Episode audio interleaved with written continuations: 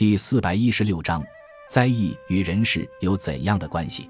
中国分布着广泛的地震带，又位于东亚季风区，地震和水旱灾害十分频繁，而且程度相当严重。历代关于灾异的记载可谓不绝史篇。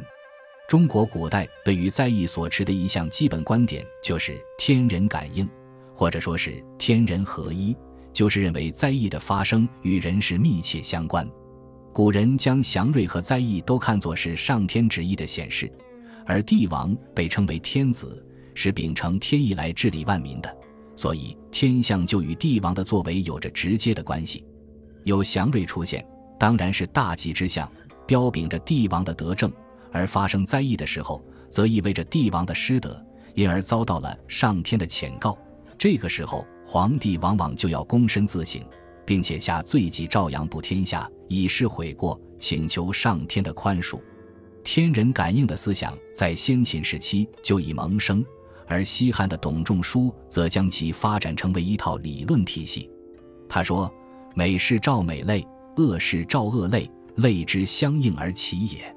帝王之将兴也，其美祥亦先见；其将亡也，妖孽亦先见。物故以类相照也。”又说：“天地之物，有不常之变者，谓之易；小者谓之灾。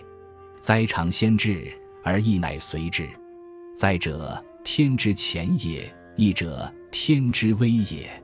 潜之而不知，乃谓之以微。诗云：‘谓天之威，待此谓也。’他还进一步指出，春秋之中是前世已行之事。”以观天人相与之际，甚可畏也。国家将有失道之败，而天乃先出灾害以遣告之，不知自省；又出怪异以警惧之，尚不知变而伤败乃至。这种人事决定灾异，而灾异招遣人事的观念，当然是一种谬见，但是在历史上也确曾发挥过一定的积极影响，对某些统治者的行为起到了一定的约束作用。